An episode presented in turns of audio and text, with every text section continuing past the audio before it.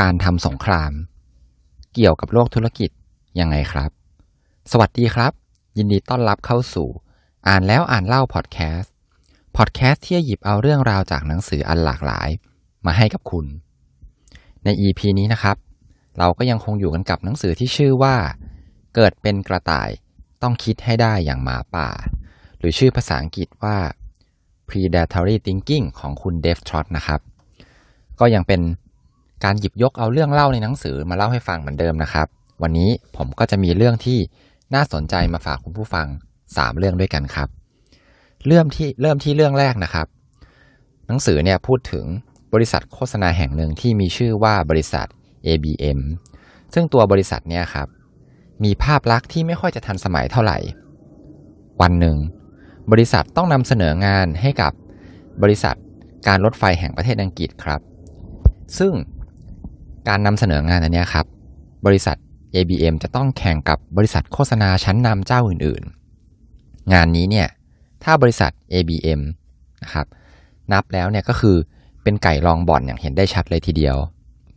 ถ้าเกิดอยากชนะครับ บริษัท ABM เนี่ยเขาจะต้องพิสูจน์ให้ลูกค้าได้เห็นว่า พวกเขาเนี่ยรู้ในสิ่งที่บริษัทที่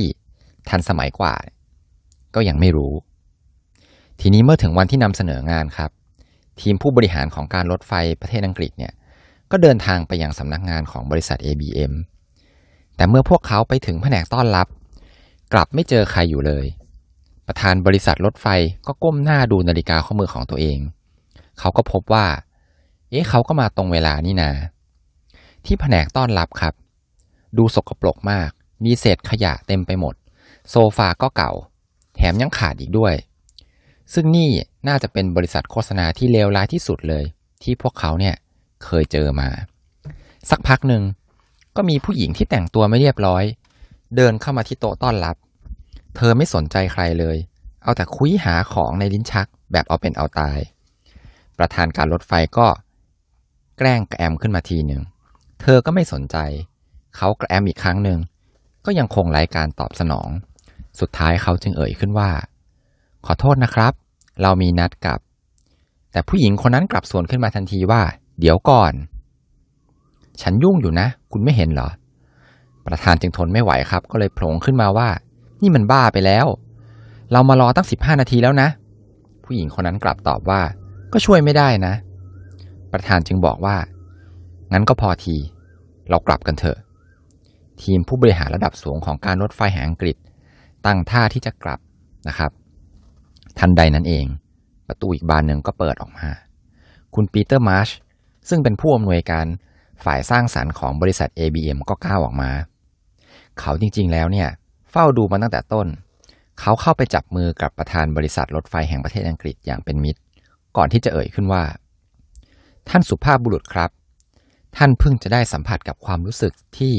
ประชาชนเนี่ยมีต่อการบริการของการรถไฟแห่งประเทศอังกฤษ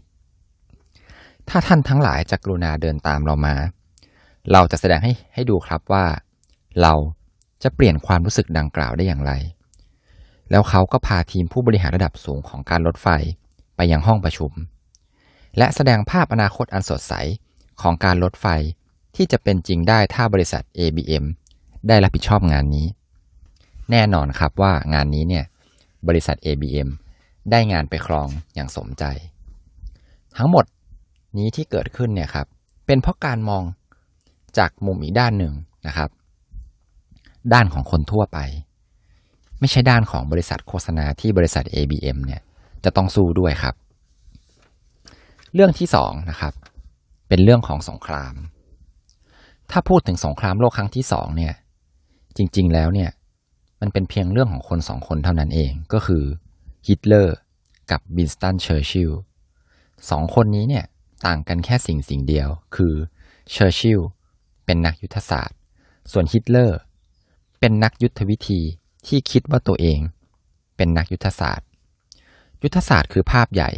ส่วนยุทธวิธีคือภาพเล็กๆ ที่จะประกอบกันเป็นภาพใหญ่ นักยุทธวิธีเนี่ยจึงเป็นผู้เชี่ยวชาญเฉพาะด้าน ส่วนนักยุทธศาสตร์ต้องเป็นผู้ที่รอบรู้ นักยุทธศาสตร์ จะคอยที่จะกำกับดูแลนักยุทธวิธีจำนวนมากมาย โดยบวกความโดยบอกความต้องการ แต่ไม่บอกวิธีการครับ กรอบความคิดของนักยุทธศาสตร์เนี่ยจะเป็นแบบบริหารก็คือ ไม่คุมเข้ม แต่เป้าหมายเนี่ยต้องชัด และนี่คือวิธีการทำงานของเชอร์ชิลส่วนฮิตเลอร์ เขาไม่ใช่นักยุทธศาสตร์ แต่เขาเนี่ยเป็นนักยุทธวิธี ที่คิดว่าตนเองเนี่ยเป็นนักยุทธศาสตร์ เขาจึงไม่มีภาพใหญ่อยู่ในหัว ผลลัพธ์ก็คือ เขาชอบเข้าไปแทรกแซงยุทธวิธีต่างๆ เข้าไปแทรกแซงการตัดสินใจของนายทหารระดับสูง ที่จะต้องได้รับการอนุมัติจากฮิตเลอร์ในทุกครั้ง นั่นก็หมายความว่าฮิตเลอร์อาจจะเปลี่ยนยุทธวิธีบ่อยๆ ระหว่างที่เหล่านายพลเหล่านั้นเนี่ยกำลังทำการรบอยู่ แต่ฮิตเลอร์นั้น ไม่รู้หลักในการเคลื่อนทัพเขาจึงเคลื่อนทัพตามอำเภอใจ โดยไม่ใส่ใจคำแนะนำของเหล่าผู้เชี่ยวชาญ เยอรมันจึงไม่มีผู้นำที่เป็นนักยุทธศาสตร์ แต่กลับมีนักยุทธวิธีชั้นปลายแถวที่มีอำนาจเหนือกว่าผู้เชี่ยวชาญ ในทางกลับกัน เชอร์ชิลมียุทธศาสตร์ที่ทรงพลังและเรียบง่าย นั่นก็คือการดึงเอาอเมริกาเข้ามาร่วมสงคราม ตัวเชอร์ชิลไม่มีเวลาที่จะมานั่งกำกับเหล่านายพล หรือแม้แต่หารือเรื่องยุทธวิธีต่างๆ เพราะมันไม่ใช่หน้าที่ของเขา เขาปล่อยให้นายพลจัดการกันเอง ซึ่งถ้าสุดท้ายแล้วไม่สำเร็จนายพลก็จะถูกแทนที่ด้วยคนใหม่ ส่วนตัวเขา เขาก็ทุ่มเวลาทั้งหมด กับหมากตามยุทธศาสตร์สำคัญกว่าก็คือ การเดินทางไปพบกับทีโอดอร์รูสเวลล์ ที่กรุงวอชิงตันที่ประเทศอเมริกา ตัวเขาเองเนี่ยรู้ดีว่าถ้าอเมริกาเข้าร่วมสงครามเมื่อไหร่ เยอรมัน ก็รอเวลาแพ้ไว้ได้เลย ในขณะเดียวกันฮิตเลอร์ก็ได้ทำเรื่องที่ผิดพลาดที่สุดในสงครามก็คือการบุกรัสเซีย ในขณะที่นายพลของฮิตเลอร์ เตรียมทัพที่จะไปโจมตีทางเหนือ ฮิตเลอร์ก็เปลี่ยนใจ เขาสั่งให้ย้อนกลับมาโจมตีทางใต้ แต่ขณะที่กำลังเคลื่อนพล ทหารทั้งหมดสองล้านคนเนี่ยไปอีกทางหนึ่ง ฮิตเลอร์ก็เปลี่ยนใจอีกครั้งหนึ่ง เขาตัดสินใจว่าควรที่จะโจมตีทางเหนือดีกว่า ทำให้กองทัพเยอรมัน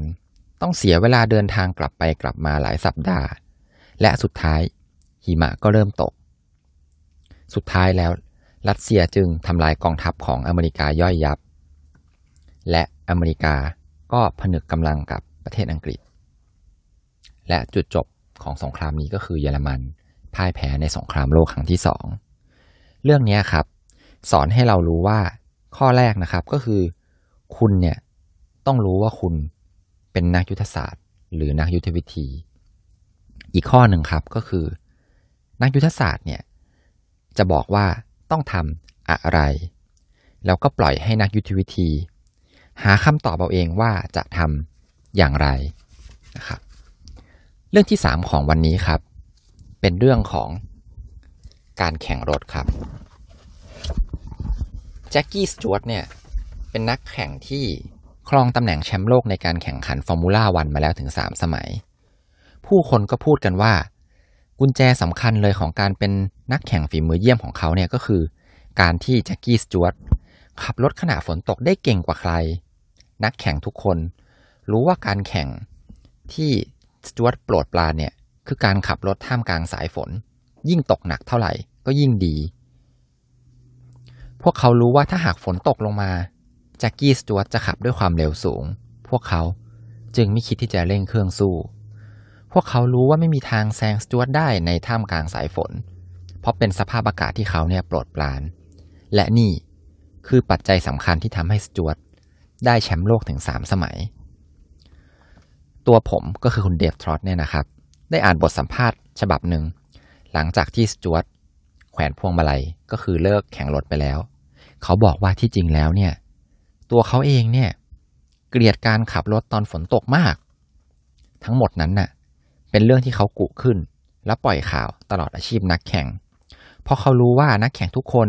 ก็เกลียดแล้วก็กลัวการขับรถท่ามกลางสายฝน เขาจึงมองหาวิธีการสร้างความได้เปรียบ ถ้าหากว่าทุกคนเนี่ยคิดว่าเขาชอบขับรถท่ามกลางสายฝน ก็จะไม่มีใคร พยายามที่จะไล่แล้วก็แซงเขา สจวตเนี่ยไม่ได้เป็นแชมป์โลกสามสมัย เพียงเพราะว่าขับรถเก่งที่สุดเท่านั้น แต่เขายังเป็นนักแข่งที่ฉลาดสุดๆเลยอีกด้วย คติประจำใจของเขาก็คือ ถ้าอยากเข้าเส้นชัยเป็นคนแรก อันดับแรกเลย คือต้องไปถึงเส้นชัยให้ได้เสียก่อน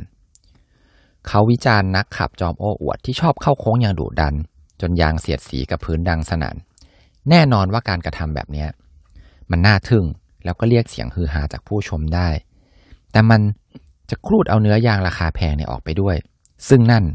ทำให้ต้องหยุดแล้วก็เปลี่ยนยาง มันหมายถึงการเสียเวลาไปถึง 10 วินาที 10 วินาทีเนี้ยมันอาจจะเป็นตัวตัดสินได้เลยว่า จะเข้าเส้นชัยเป็นคนแรกได้หรือเปล่า สจวตจะดูแลรถของเขาตลอดการแข่ง เพื่อให้เกิดความเสียหายน้อยที่สุด เพราะว่าถ้าเกิดมีส่วนใดส่วนหนึ่งเสียหาย มันก็ยากที่จะไปถึงเส้นชัย และถ้าไม่ถึงเส้นชัย เขาก็จะไม่ได้เป็นผู้ชนะ ปกติสจวตจะไม่ขับรถเองในชีวิตประจำวัน เขาจะจ้างคนอื่นมาขับรถให้สจวตเคยเห็นนักแข่งคนอื่นเนี่ยขับรถบนท้องถนน ขับแบบเดียวกับที่ขับตอนที่อยู่ในสนามแข่ง และสุดท้าย ก็ต้องจบชีวิตลง เพราะการประลองความเร็วกับรถคันอื่น การขับรถบนท้องถนนทั่วไปนั้นน่ะ มันอันตรายมากกว่าสนามแข่งมาก ในสนามแข่งรถทุกคนต้องขับไปในทิศทางเดียวกัน ในสนามแข่ง ทุกคนล้วนเป็นมืออาชีพ ทุกคนก็เลยสบายใจว่า คนอื่นๆ เนี่ย เขารู้ว่าควรจะทำตัวอย่างไร แต่ท้องถนนนอกสนามแข่งมันไม่ใช่แบบนั้น ไมค์ฮอทอน ผู้ซึ่งคว้าตำแหน่งแชมป์โลกได้ก่อนแจ็คกี้สจวตหลายปี เขาเสียชีวิต เพราะขับรถแข่งกับคนอื่น ที่ข้างนอกสนามแข่ง รถของเขาเนี่ย ประสานงากับรถที่วิ่งสวนขึ้นมาอีกเลนหนึ่งคุณจะไม่เจอรถที่วิ่งสวนมาแน่นอนในสนามแข่ง แจ็คกี้สจวตจึงไม่เคยคิดที่จะขับรถบนท้องถนนทั่วไป เพราะนั่น ไม่ใช่อาชีพของเขา พนักงานขับรถมืออาชีพตั้งหาก ที่เชี่ยวชาญการขับรถบนท้องถนนทั่วไป หน้าที่ของพนักงานขับก็คือ พาสจวตไปส่งที่สนามแข่งโดยสวัสดิภาพ แค่แข่งรถในสนามเดียวแจ็คกี้สจวตก็ทำเงินได้มากกว่าค่าจ้างของพนักงานขับรถมืออาชีพชนิดที่เทียบกันไม่ได้แล้ว สจวตเป็นคนละเอียดรอบคอบ ไม่ว่าจะแข่งที่ไหน เขาก็จะพาแพทย์ประจำตัวไป พร้อมกับอุปกรณ์ทางการแพทย์ไปด้วยเสมอ หากเกิดอุบัติเหตุ เขาต้องการให้แพทย์ พร้อมรักษาทันที เขาเคยเห็นนักแข่งจำนวนมากเสียชีวิตระหว่างการถูกนำตัวไปส่งโรงพยาบาล เขาจึงคิดอย่างถี่ถ้วน ว่าจะเลือกแพทย์ที่เชี่ยวชาญแล้วก็ชำนาญในด้านไหน เขาบอกว่า ผมจะไม่เลือกสัลสัลศัลยแพทย์ก็คือแพทย์ผ่าตัด เพราะนั่นไม่ใช่ทางเลือกที่สมเหตุสมผลเลย เพราะอย่างไรเขาก็ผ่าตัดที่ข้างสนามไม่ได้ ผมจึงเลือกวิสัญญีแพทย์ วิสัญญีแพทย์คือคนที่ลมยาสลบคนไข้นะครับ แพทย์ที่สามารถประคองอาการของผม ไปได้จนกว่าจะถึงโรงพยาบาล เขาพูดเสมอว่า สิ่งที่ทำให้ได้เปรียบนักแข่งคนอื่นๆ ก็คือ การที่เขาเนี่ยเป็นโรคบกพร่องทางด้านการอ่าน ตอนที่เขายังเด็กไม่มีใครรู้จักโลกนี้ ทุกคนจึงคิดว่าเขาเนี่ยโง่ นั่นหมายความว่าถ้าอยากเอาชนะคนอื่นๆได้ เขา ต้องพยายามมากกว่าหลายเท่าตัว เขาต้องทุ่มเทความสนใจมากกว่า และไม่ปล่อยให้อะไรๆเนี่ยเป็นไปตามโชคชะตา เขาต้องจดจ่อกับทุกรายละเอียด และทุกสิ่งทุกอย่าง ถ้าแข่งด้วยความฉลาดไม่ได้ เขาก็ต้องแข่งด้วยความมุมานะ นั่นหมายความว่า แม้กระทั่งสิ่งที่เล็กน้อยที่สุด ก็อาจจะกลายเป็นโอกาสขึ้นมาได้ มันคือหนทางในการช่วงชิงเอาความได้เปรียบ เขาใช้ประสาทสัมผัส ที่คนอื่นๆเนี่ยมองข้าม นักแข่งรถทุกคนจะใช้สายตา หูและการสัมผัส แต่แจ็คกี้สจวตครับ เขาใช้จมูกด้วย ในการแข่งครั้งหนึ่ง ขณะที่รถกำลังแล่นเข้าโค้งหักศอก เขาได้กลิ่นหญ้าที่เพิ่งถูกตัดใหม่ๆ เขาจึงถอนคัน เขาจึงถอนเท้าออกจากคันเร่ง แล้วหักพวงมาลัยช้าๆ ก่อนเห็นรถอีกคันหนึ่งพุ่งเข้าออกไปนอกสนาม โดยเกยอยู่กับพื้นหญ้า เขาเลยขับอ้อมน้ำมันที่เจิ่งนองกับเศษซากความเสียหายบนพื้นไป นักแข่งคนอื่นๆ ไม่ได้กลิ่นหญ้า หรืออย่างน้อยก็ไม่ได้ใส่ใจ พวกเขาจึงประสบอุบัติเหตุ หรือไม่ก็ลื่นถลายออกนอกสนามแข่ง ขณะที่แจ็คกี้สจวตเข้าสู่เส้นชัยในฐานะผู้ชนะ รายละเอียดใด ๆ ก็ตามที่คุณไม่ใส่ใจ อาจทำให้คุณพ่ายแพ้ รายละเอียดใด ๆ ก็ตาม ที่คุณใส่ใจ อาจจะช่วยให้คุณได้รับชัยชนะ ครับผม วันนี้นะครับก็ขอนำเรื่องดีๆนะครับ จากหนังสือเล่มนี้มาฝากทั้งหมด 3 เรื่อง เดี๋ยว EP หน้านะครับ จะเป็น EP สุดท้ายแล้วของหนังสือเล่มนี้นะครับ ใครที่เป็นนักโฆษณานะครับ ผมแนะนำสุดๆไปเลยนะครับ ว่าคุณเนี่ยควรจะต้องไปซื้อเล่มนี้มาอ่านนะครับ predatory thinking มันแบบ เจ๋งมากๆเลยขนาดผมเนี่ยไม่ได้เป็นเกี่ยวกับวงการโฆษณาผมยังรู้สึกได้เลยว่าแบบความคิดของคุณเดฟทรอตเนี่ยครับแล้วก็วิธีการหยิบเรื่องมาเล่านะครับ แล้วก็สรุปประเด็นเนี่ย มันเจ๋งมากๆเลยนะครับสำหรับเนื้อหาในวันนี้ถ้าใครที่ฟังเราชอบนะครับ ก็ฝากกดติดตามนะครับอ่านแล้วอ่านเล่าพอดแคสต์ของเราได้ทุกช่องทาง ไม่ว่าจะเป็นทาง Podbean SoundCloud นะครับ YouTube หรือแม้แต่ Spotify นะครับ แล้วเดี๋ยว EP หน้านะครับ เรามาพบกัน ในตอนสุดท้ายของหนังสือ เกิดเป็นกระต่าย